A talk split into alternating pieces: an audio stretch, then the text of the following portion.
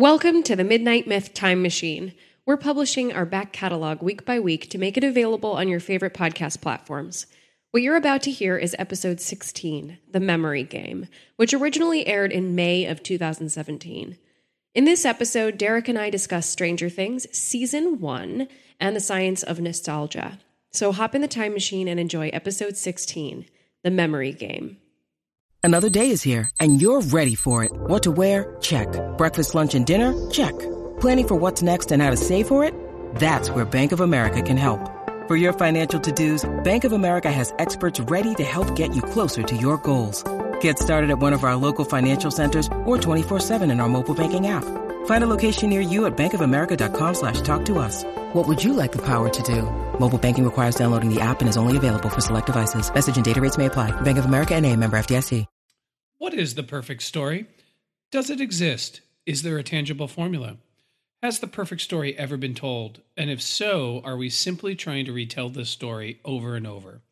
This podcast is called The Midnight Myth, and somewhere between the black of night and the break of dawn, there is a story, and it's perfect.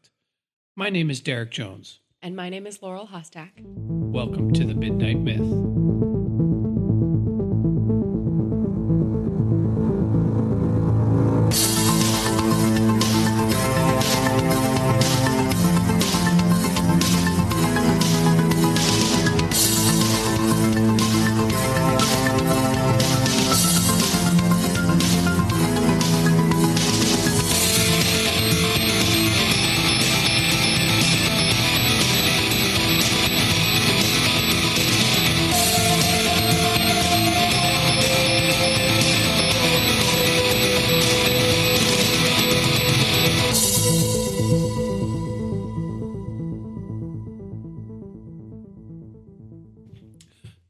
Remember the episode where I said I wasn't going to go see Marvel movies? Yeah, I do. Yeah, I think it was what episode 15. We're on 17, 16 now. I'm I'm losing track. It was two episodes ago, either way. Okay, well, we usually record a few ahead. So, I said that Guardians of the Galaxy 2 is out. I haven't seen it yet, and this is really really really hard for me. I imagine it is.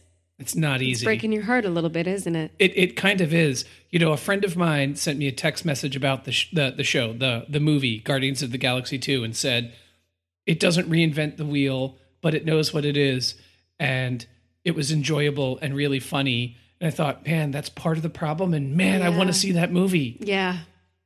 all at the same time and it's a tough thing for me to say I'm not going to go see a movie by arguably my favorite movie makers right now, clearly in my favorite movie genre, which is comic books, and uh, not see a sequel to a movie that I love. But I'm holding in there. I feel like I feel like I'm quitting smoking. I applaud your courage, and I will still I'm so brave. support you if you decide to go and see it, and Just- I'll go and see it with you. Just keep telling me how brave and courage and You're courageous I am. so brave. Uh, but you know, it got me thinking.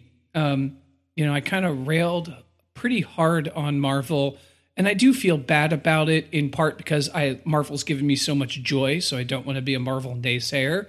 Um, but it made me think about the word nostalgia. Nostalgia. Yeah, it made me think about that. I have a question for you. Sure. Do you think nostalgia is a good thing or a bad thing? Yeah, it's you know like anything, it's in the context. Yeah. So I'm a nostalgic person. You know, as I'm recording this, I'm looking at my collection of Star Wars and Batman and Harry Potter and Doctor Who toys. Memorabilia. Yeah, that are just there to, you know, have nostalgia. So yes, I'm a person that feels nostalgia. And sometimes it can really lead you, especially when it comes to content consumption, to a place not how am I going to phrase this? A place not worthy of your time or energy, Wow. but since it hits that nostalgia chord, you go there anyway. And I don't know if that's good or bad. I think that's a good way to to introduce this topic. I um yeah, we started thinking about doing this episode and exploring nostalgia in the context of storytelling uh, when we released the episode a couple couple weeks ago called Cha-Ching, where we were talking about the intersection of art and commerce. Um, and we really started to explore the idea of sequels and reboots and adaptations and, and really take a look at why those things continue to be so prevalent in Hollywood and on television. Um, and we really wanted to explore what, how nostalgia is used in storytelling. And to do that, we had to go back and kind of learn about nostalgia itself. Sure. And I think we also both wanted to have a much more positive tone. Like, let's find an element where nostalgia and storytelling intermingle and it works and it works well and it's it it ends up you know making me feel like man it's talking to childhood derek while at the same time challenging adult derek Absolutely. And so I'll preface this by saying there will be a couple of spoilers in this episode for uh, a Netflix original that came out last year called Stranger Things. Hopefully, you've seen the show. If you haven't, it's eight episodes long and it's probably one of the best things that came out on TV last year. Uh, I would definitely recommend, you know, blocking off a day or two and getting through it because it really is a phenomenal piece of television. yeah seriously uh midnight myth listeners if you haven't watched stranger things yet stop fucking around turn us off turn stranger things on Yeah, you, you can spend your time consuming Stranger Things instead of the Midnight Myth. and then come back to the midnight myth We allow it. We'll it. allow it. All right, so we're this is I think the kind of the the structure that we've had, barring any midnight myth boomerangs. We wanted to kind of talk about nostalgia, but really dive into a case study into Stranger Things, episode five of season one, the flea and the acrobat. Right. And in particular, we wanted to examine how this one episode utilizes nostalgia in a way to serve the story, in a way to ground the story, to both satisfy, like I said, the child and nerd Derek, but also stimulating the the adult intellectual Derek, which I think this episode does perfectly. And I think we are all, Derek, in this metaphor. No, and this isn't a metaphor. I'm talking It's about just myself. about you. It's just about me and how that show relates to me. Like no one else actually matters. Oh, okay, cool. I'll just go. Uh, let's get in my time machine, guys. We're Oh. going to go into history for a 2nd We're gonna go back in time. We're gonna go back in time for a second. So I need some sound effects. Time machine noises. Yeah.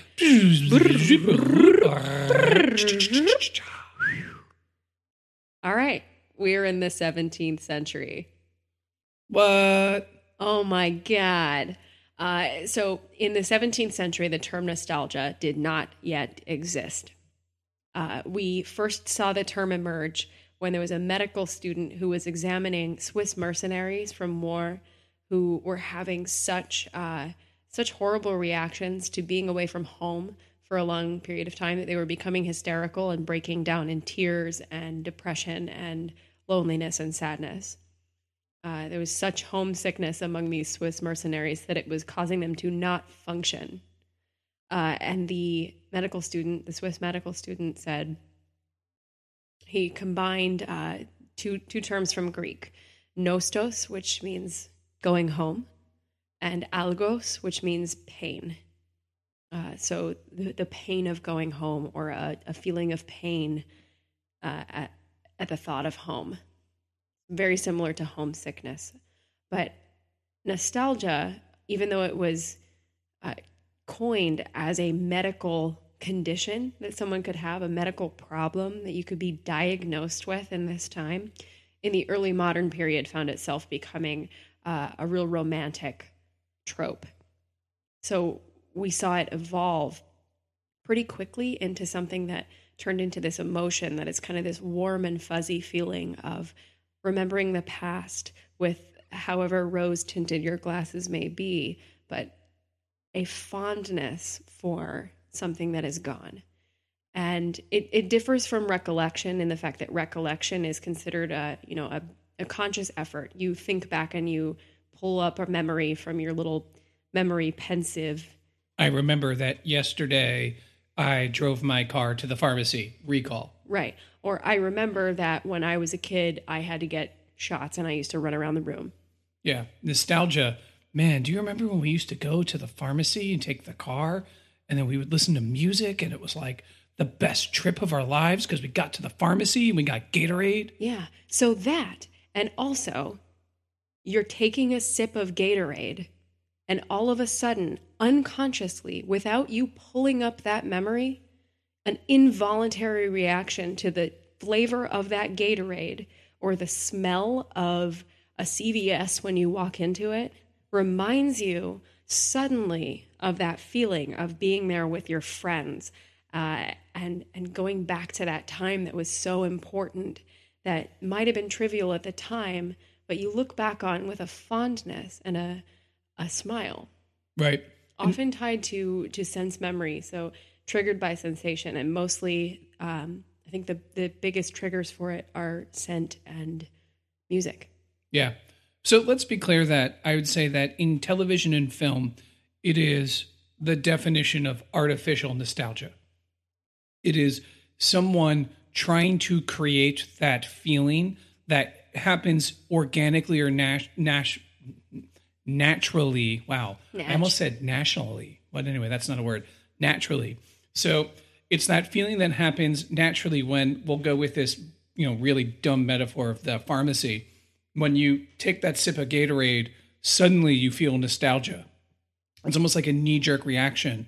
Well, in TV and film, they try to create that scenario for you so that you can walk into that nostalgia door.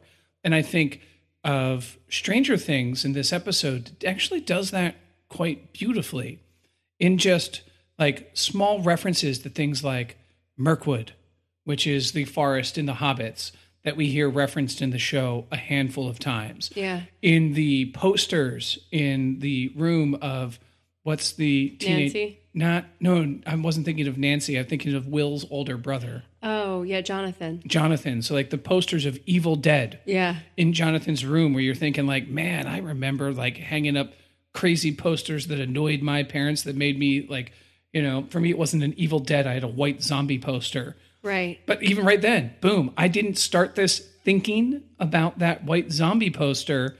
I just mentioned the Evil Dead poster and then Yeah. that memory just popped right up. Yeah. But I think the thing that makes this episode, episode five, The Flea and the Acrobat, is that the nostalgia uh, sets the mood. But what drives that episode is the explanation of the interdimensionalness of the show. Absolutely. Should I put some context to what that means for those that may have not seen the show? Yeah. Yeah. I do recommend if you haven't seen the show, pause, watch, and come back. But let's do a little bit of refresher for those who have already seen it and those who plan to see it. So the show takes place with a group of of boys um, in the 80s. In Hawkins, Indiana. One of them disappears, and the show is kind of about you know figuring out what happened to the kid that disappeared. In this particular episode, the main protagonists, which are his best friends and this mysterious girl only named Eleven, who has psionic abilities, so she can move shit with her mind, which is pretty fucking awesome. Right. And um, so they're trying to figure out where Will might be because through the character 11, she's been able to use her psionic abilities to have Will communicate. So they know Will's alive. And there's this massive conspiracy to say that he's dead because there's an evil government agency. There's a fake body. Well, the main Yeah. the main point of this episode is to explain how multiple dimensions could exist simultaneously and how things might be able to transfer between them. And then they they layer this within the drama of the show. So there's this great scene that they're at their their friend Will's funeral because everyone assumes he's dead because there's a fake body. And in it, the science character is explaining the theory of the multiverse. Yeah. He's actually their their AV teacher. He's like the president of the AV club. Right, the audio video club. Yeah. Which is also another like point of nostalgia. But anyway, and he explains that there is a uh, flea and an acrobat. The acrobat is on a tightrope. That is us in reality. Then there's a flea that can walk on all the different sides of the tightrope. Yeah. So if we can only move forwards and backwards, then the flea can also he can go forwards and backwards, but he can also go underneath the rope or on the side of the rope. Yes, thank you. And in that, there's this other dimension that the character Will is trapped in. And there's also a monster that's hunting them. Yeah. So many things happen in this episode. But I think the crux is we, as the audience member, for this narrative to get right now, like kind of towards the middle end, episode five of an eight season, We need to start understanding what's actually happening so that we can ground this show and figure out some way where Will is, what's happening, what's real and what's not. This show gives a theory to it, which is the flea and the acrobat is the theory. But in order to get us there, man, it surrounds us with this like this web of nostalgia. Absolutely. And multiple times we've talked about how it was described uh, by folks who watched it. What did we say? It was a, a Steven Spielberg meets Stephen King. Correct. Right? Yeah. So you And, that, and that's a really good description of the show. Yeah, it really is. But it's a really good description of the style of the show, I would say, and not necessarily of the story. While there are elements that are echoed from Stand By Me and elements that are echoed from E.T., uh, the story itself is remarkably original. And I don't know anyone who would who would dispute that. You know, They, they'd be fools. they would be fools. Tweet us on the Midnight Myth. And we'll take you down. I just invited the internet to come at us. That was probably a bad decision. We'll go back and edit that out. We won't. No, it'll be in there. Take us on, internet. this is getting good. Yeah. Anyway, I digress. So, in my rewatch of this episode, looking for specific pieces of nostalgia, I counted 12 different instances of either physical or like physical nostalgia, like, um, for example, when they mentioned Mirkwood, the Evil Dead poster, the reference to Bambi that one of them makes. So, direct references to pop culture Right. or uh, visual nostalgia, shots that were designed specifically to look like other pieces of, of film or TV, like the boys walking. Um, at one point, the boys are going on a hunt On a looking for the friend, yeah. and they're on a train track, and it looks very much like the Stand By Me, the very famous movie from the 80s. Right. So in the span of the, you know, 45 to 50 minute episodes, uh, able to count 12 references of direct nostalgia. And these are 12 references to pop culture. This is not even to count like the, the moments of just triggering the, the nostalgia of those of us who grew up in the 80s and 90s. So riding your bikes with your friends after school, like that that might call back a movie that we saw, but it also calls back a, a time in our lives. Uh, and so there's there's multiple layers of what's going on here. And another reference I'll even put out there is just in the casting, you know, to put Winona Ryder in this context already says so much. Uh, to bring in a, a star of so many of our favorite 80s movies and to put her in the context of being the kind of older generation of uh, of a movie that or a, a television show that's kind of reinventing those 80s tropes is really potent. We see her in the funeral scene and we're like, oh, it's Heathers. You know, we we go there. But For then we also have those specific moments that call back to our own lives. And I had counted the Heathers moment. For those of you that have not seen Heathers, awesome 80s movie. I don't know about awesome, but twisted Oh. 80s movie. It's awesome. Yeah, about Winona Ryder and Christian Slater are they're lovers in high school and they do nothing but kill people. It's so good. Yeah, they just like kill all the peoples. But yeah, and Winona Ryder, who then plays Will's mother in this, so she's the grieving mother uh, looking for her son who has disappeared, and uh, plays heavy in this episode as well. Yeah, so there are multiple layers in which I think they've used nostalgia. And do you do you think at any point they overdo it? Do you think it becomes destructive to the story where we're feeling nostalgia as opposed to paying attention to what's happening? So I have heard the criticism of Stranger Things that it relies too heavily on nostalgia, that it's derivative.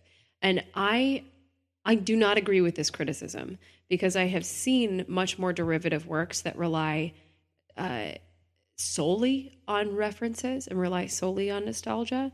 And I what I find is that in Stranger Things, what we get is almost less nostalgia and more a form of intertextuality that allows us to provide context for a story that is really foreign and a story that's really new. So, big word there, intertextuality. Right. I think we should depack that a little. Yeah. So what I'm really talking about is simple. Uh, it's it's the idea that the uh, the art or the the literature that you're taking in is informed by the art and literature that has come before. And that if I see a scene with, you know, a, a handful of young young men and women walking down a train track in the 80s dressed a certain way in a certain context i'm going to go back in my mind to when that happened in stand by me. And i'm going to remember that when that happened in stand by me there was danger associated with it. And i know that the filmmakers who are versed in stand by me are going to know what that shot calls to mind. And so it's going to brew in me some kind of discontent. And that's just one example. I'm I'm also, you know, feeling that the moment when the boys are are talking about Dungeons and Dragons, the veil and the veil of shadows with their AV club teacher, that's going to make me think not only of playing Dungeons and Dragons in the basement, but also of which I did. Yeah, but also of Donnie Darko when Donnie is confronting the teacher played by Noah Wyle, Noah Wyle uh, about time travel. And the teacher is telling him about time travel as though it's this theoretical thing. So it's going to take me back to these moments and inspire me to think, okay, what could be coming next? And also ground this this story that is like totally crazy. It's about a 12 year old who is the subject of, you know, psychological testing because she has telekinesis and the ability to jump between the multiverse and influence the world based on her ability to jump between dimensions. And then suddenly one of the kids from this town goes missing in this other dimension. Like that's crazy. That Yeah. story's crazy. It's really out there. And if you fed that to me in like some futuristic universe, it would be the subject of a mystery science theater episode. Like it it would be ridiculous. But when you ground it in something that I know and you give it context and you you give me moments where I'm like, "Oh, that reminds me so much of this. It reminds me so much of that." It eases me in more comfortably to the uh the supernatural or the preternatural context of the story. Yeah, a lot. Wow. So, yeah, I think I, I tend to agree with you about that. I don't think they overdo the nostalgia. I think they absolutely, by they, I mean the guys that created the show, the Doofer brothers. par- Pardon me if I didn't say their name right. I think they absolutely wanted nostalgia to be a big hook. Absolutely. And in that respect, it could be viewed or seen as manipulative because they said, hey, there's a lot of Derek's and Laurels out there that are going to get a kick out of this setting, out of these scenes, out of these characters making these references. But I think that's a, like, I'm okay with a hook as long as you take me someplace new or different. And what we see in this episode in particular is it's where you mentioned how the character 11 can, you know, bend space time essentially and go into an alternate dimension. Well, this is where we learn how this entire other dimension got sort of like mixed in, how the veil of shadows and our realm became one. It's because that she's part of a government agency that knew that she was telekinetic and that were attempting to use her telekinesis to spy on Russians. And in doing so, her mind opens up a portal to another dimension. And I think putting it in that sort of framework, that sort of story framework, where it's like, well, in the 80s, if the government knew kids could open up their telekinetic abilities to spy on Russians, they'd absolutely create this fucked up, crazy, top secret Totally. uh, like you know like in the 80s you're like you totally believe that because in that time is the height of the cold war Right. i won't say the height the sort of dwindling down towards the end what it's still we're in the middle of a cold war Yeah. where every advantage to spy cheat and steal from your enemy because you can't go into a actual hot war you can't actually attack russia but if you can use psychic kids to spy on them, wouldn't you do that? And wouldn't be protecting that secret? Because if it gets out, the Russians might find out and they might get their own spy kids. So you'll you'd rather kill Americans than let this secret get out, which is of the context of the show. I think is super important. So I think, and then if you're already going to be there, if you're already accepting that premise, and the kids are already playing Dungeons and Dragons, well, if you're a kid in the 80s playing Dungeons and Dragons and you don't know what Mirkwood is, then you're not playing Dungeons and Dragons correctly. Right, right. So it's like to me, it's like they they opened up this door to make like they use nostalgia to make it more believable. Of course, Jonathan, the older brother of Will, who goes missing into the upside down, who is this really weird, kind of artistic, but kind of stalker with photography, you know, like can't really connect to anyone. Of course, he has an Evil Dead poster in that time. Right. He should have an Evil Dead poster. If he didn't have an Evil Dead poster, I'd be like, where's this kid's Evil Dead poster? You know, because they're Right. drawing on these archetypes that I think they do so successfully. So here's another thing I'll say about that. And I thought that was really good analysis. But uh, in addition to the uh, the sort of uh, I would say the, the context of the time, the socio-political implications on the time that this actually takes place in, you also get uh, a mechanic that allows us to invest greater stakes in the characters, and that's that you know. So this this story very easily could have been lifted out of this and put into a Marvel movie context. Like it could be a Marvel movie about, uh, you know, the Eleven character who's like one of the X Men. Yeah, that's easy. Right. You know, you could you could do that, and you could put that in the not too distant future. I keep making Mystery Science Theater references, and I don't mean to, but you could put this in the not too distant future and have her be a superhero who has these powers but kind of can't control them. And like we would all enjoy the ride, and there would be tons of violence and it would be crazy and amazing and you'd have really sexy actors playing all the characters and it'd be great we'd have fun but what happens when you put this into the context of what happened in our childhood and netflix is smart. They know who's watching netflix most commonly. They're, they know it's that 18 to 35 market and it's people who grew up in the 80s 90s and early 2000s You just made me sad there because I will soon be 36. isn't that crazy but 18 to 40 it's the 18 to 40 market that's watching netflix Thank you. And they know that a huge portion of them grew up in this time or indulged in these movies and these books and these references.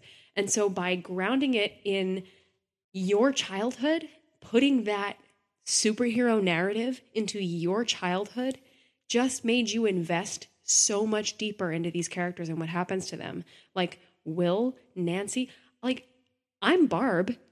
I'm totally Barb. Except you're you're you're you're not. I was Barb in high school. So, for those that don't know, Barb is the sort of uh, I think they're juniors in high school.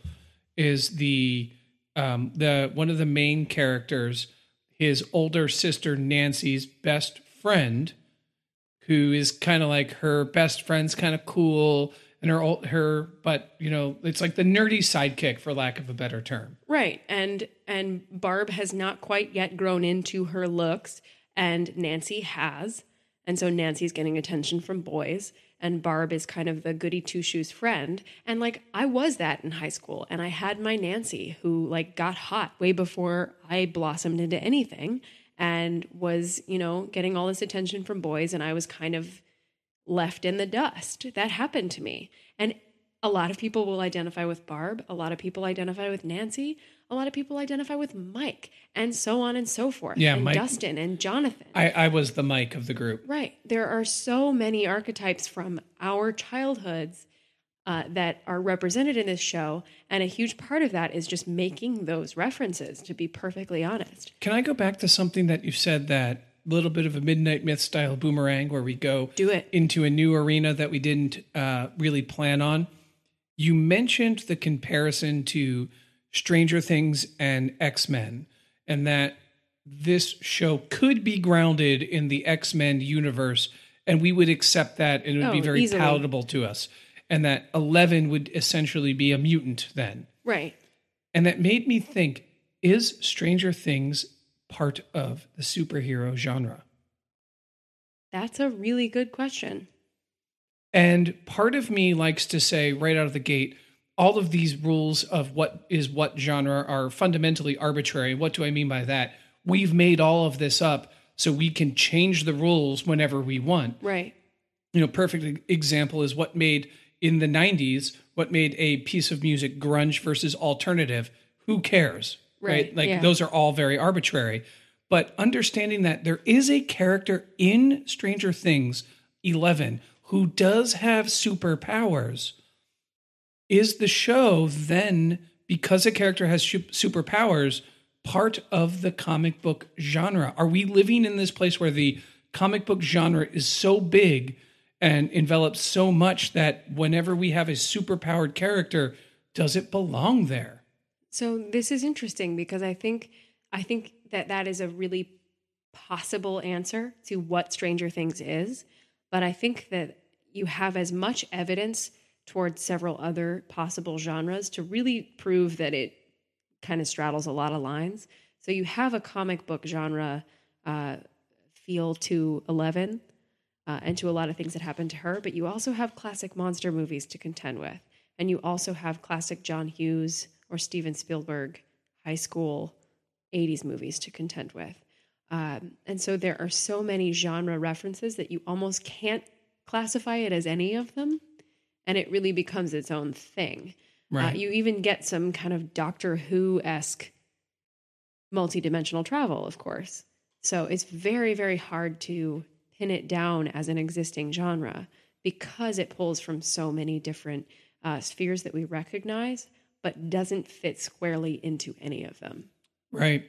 And I would also say, in addition to that, there was no Stranger Things comic book.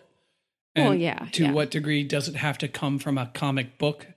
But then again, I don't think movies like 300 or V for Vendetta, to go down this boomerang a little further, who are both movies based off of comic books, are necessarily the comic book genre. Yeah. I don't think the show Walking Dead, which is based off of a comic book, necessarily is the comic book genre. So does it have to come from a comic book to be part of the comic book genre?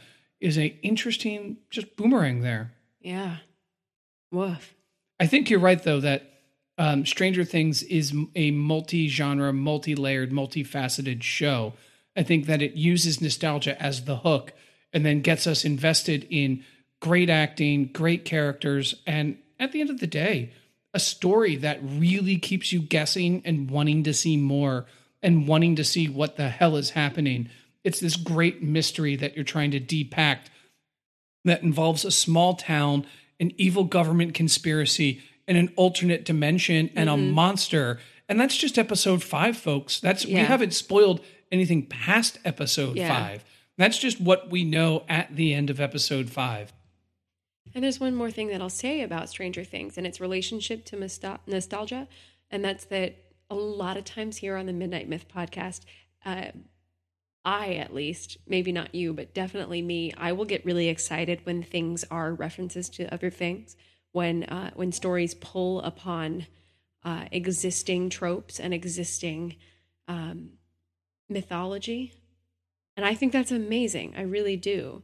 Um, and you'll hear me on this podcast be like, what's cool about this is that it happened here and here and here. Because the idea of the Midnight Myth is that maybe every story is one story and we're just retelling it over and over again until we get it just right. But what's exciting about Stranger Things is it shows that you can you can still do that. You can still dabble in the mythology and you can dabble in the references that live in our cultural DNA but you can make a story that feels really new. And that's what's exciting to me about it.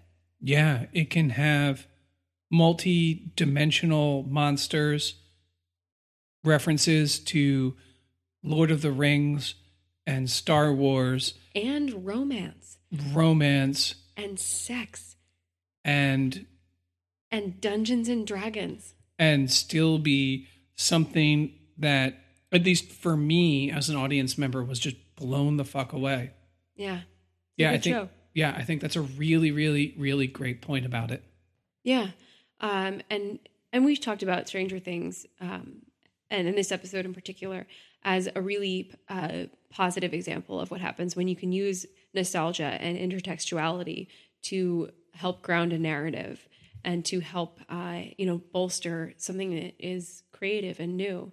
And there are so many examples out there of, of times when this really falls flat. And it's disappointing to see because nostalgia can be such a positive influence um, when creating a story and on life. Often it's really a defense mechanism against, you know, really turbulent times in one's life. There's a reason why nostalgia is, you know, is seen most among young adults is because in the time when you're transitioning maybe out of college or moving out of your parents' house for the first time and everything seems up in the air, uh, it's like, okay, what comfort can I take? Oh, that time I went to the pharmacy and got the Gatorade. If we go back to that metaphor, You think nostalgia is a defense mechanism? I, there's a lot of studies that have been done on this. Nostalgia can really be used as a, a kind of a safe place when you're feeling terrified of what's coming. And I think that that's part of how it's used in Stranger Things is this is a terrifying thing that's happening to this town and these people. And so here's this sort of little lozenge of references to the movies that make you feel warm and cozy.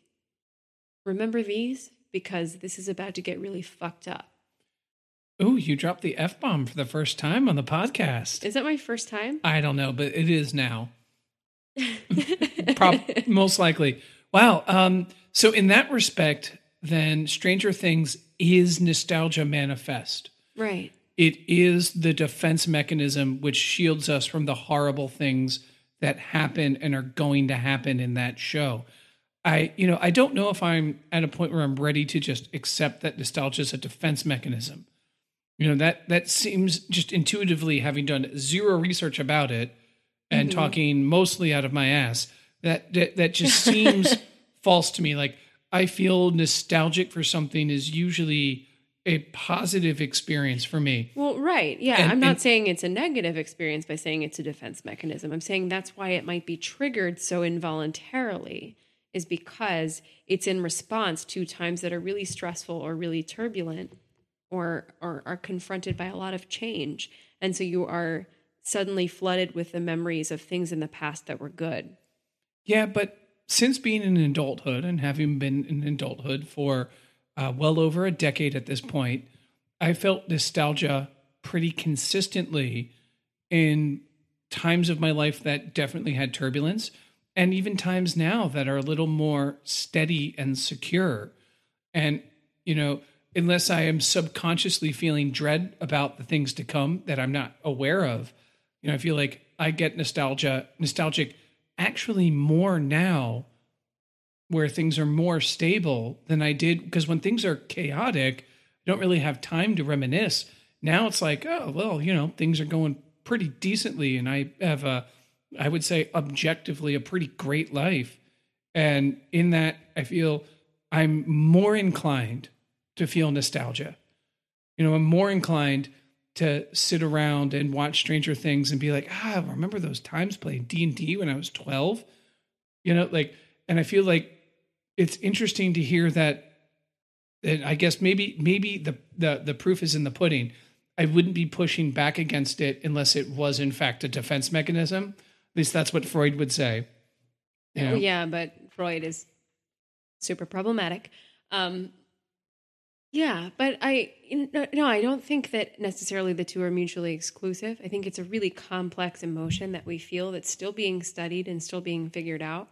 But I think a huge part of it is the um, sort of resistance to change. I think is big, and I think that's why we see it so often used as a manipulative um, tool in politics. I think that's why we see nostalgia used so forcefully by conservatives is remember how good things were in the past? Let's make it that good again, regardless of the fact that, of course, it was much worse for minorities, for people in poverty, for women Or it just in general. in general. yeah.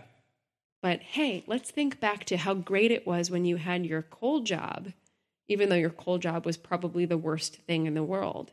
Remember when you had that coal job? We're going to do that again. Well, I think cycling back to where we began, you know, earlier in this podcast, uh, we stated and we agreed that nostalgia in film and TV is intentionally manipulative. Right. And the question is, what do you do now that you have that manipulation? So you've used nostalgia to manipulate me as the audience member, and you've given me these, oh, these feelings. What do you do with it? Do you deliver the goods now that you have me in that hook? and make a great story that I want to follow? Or do you just kind of pump out something that I will forget? It'll feel nostalgic and I'll feel good for a moment, but forget it. Similarly, similarly, similarly, in politics, you know, someone that wants to use nostalgia as a rhetorical device to get you to vote for them, well, that's okay. All right. So if you want to use nostalgia to get me to vote for you, well, I'm okay. I'll, I'll be willing to listen. I'm not going to tune you out for nostalgia by itself, but like, what what are you actually fucking saying? Right. Like, what are you actually going to do? What does this nostalgia means? You know, we talked many many episodes ago about how every kingdom of Egypt wanted to recapture the glory of the old kingdom, and they were utilizing nostalgia as a rhetorical device to make sure that they were more like that Egyptness and that there was this idea of Egyptness.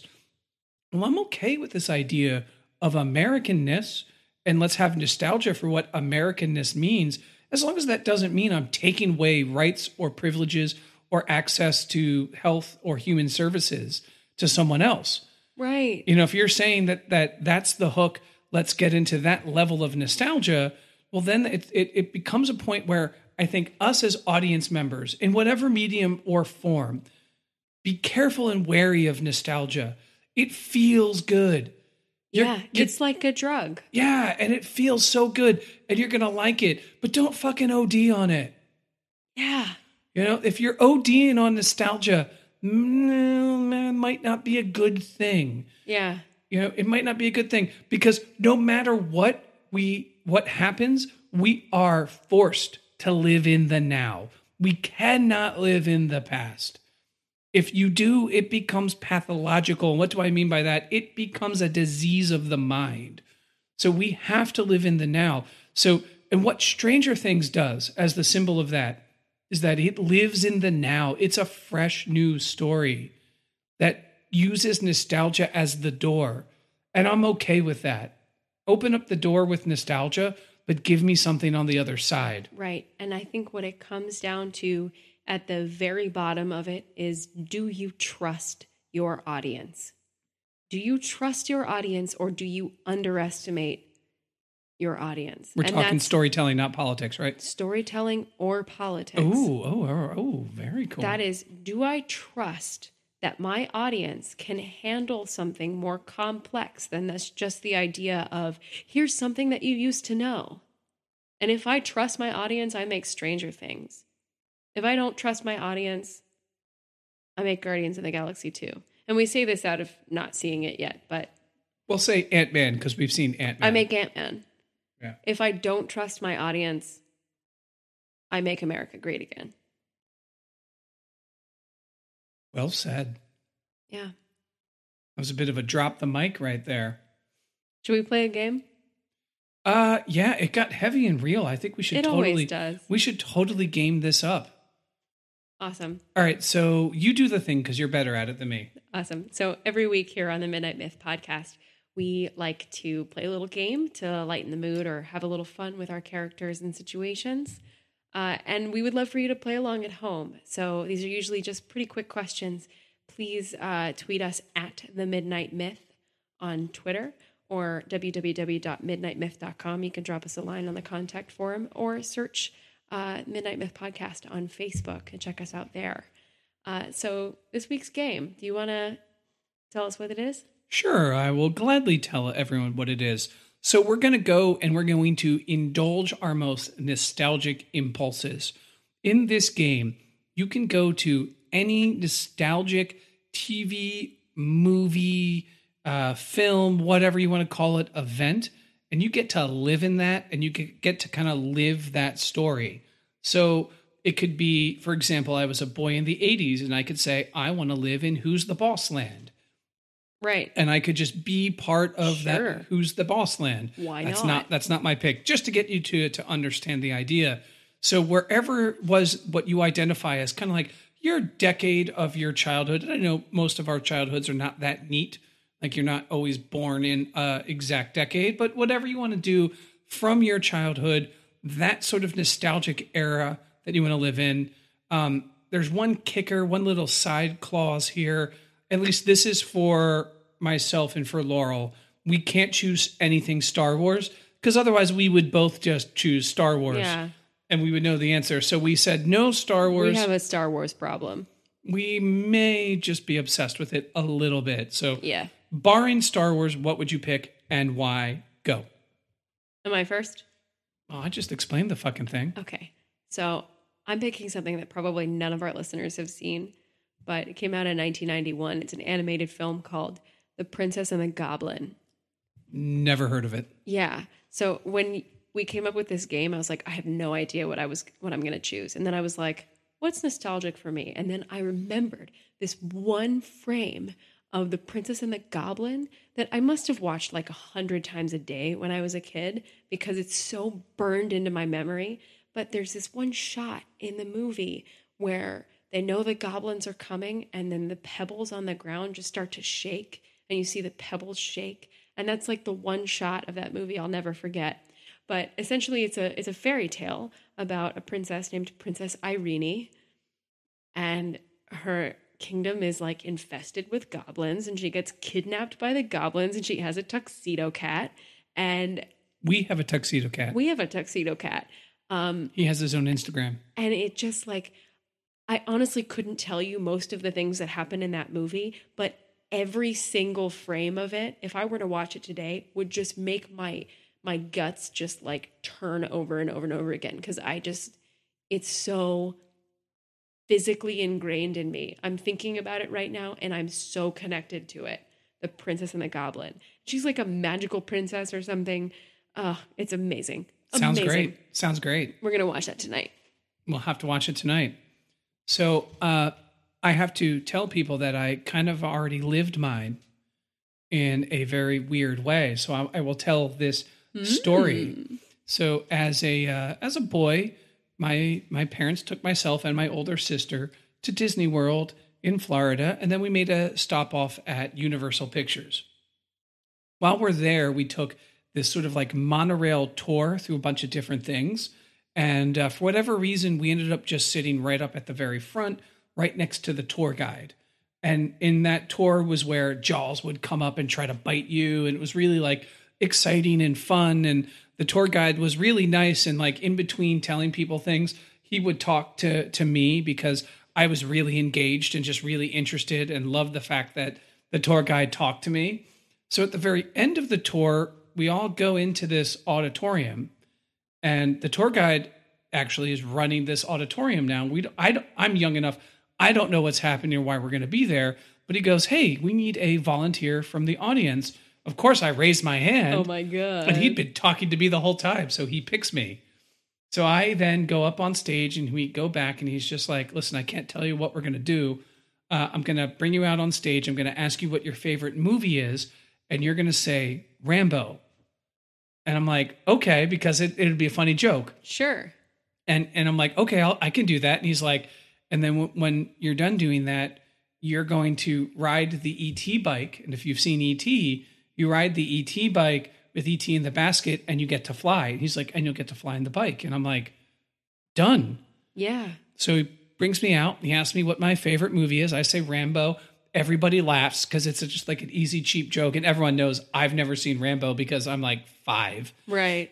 And then he puts me on the bike and I'm riding this bike with a little ET and the ET music. And there's a screen behind me that has me flying through the air. Oh and I got God. to fly through the air with ET in the basket.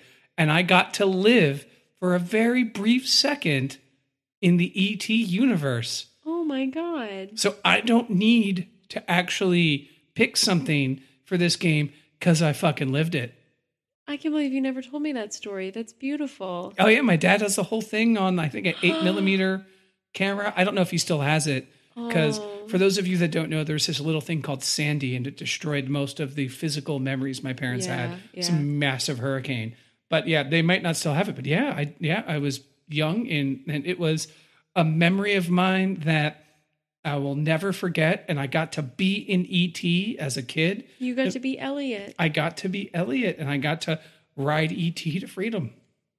Aw. Mic drop. Very gentle mic drop. So my pick is I don't need to pick one. I did it. That's beautiful. Well, guys, I really hope you'll play along with this one. This was a lot of fun. Um, yeah, we had a lot of fun talking nostalgia, talking Stranger Things with you guys. And yeah, we can't wait to be back with you again. Until next time, be kind. Be kind.